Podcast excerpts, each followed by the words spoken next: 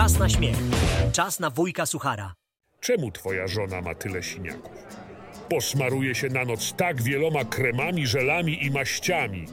I od tego ma siniaki? Tak, bo kilka razy w ciągu nocy ześlizguje się z łóżka na podłogę.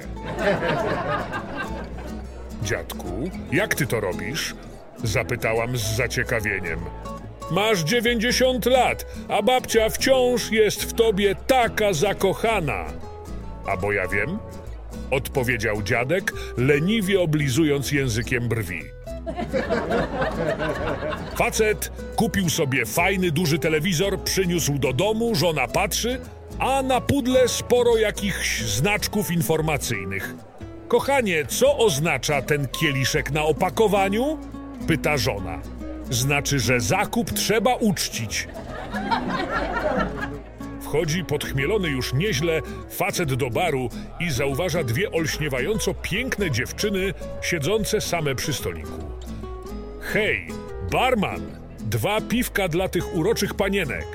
Dziewczyny odwracają się w jego stronę i jedna z nich mówi: Człowieku, marnujesz swój czas. Jesteśmy homoseksualistkami. Homoseksualistkami? Dziwi się facet. Co to znaczy?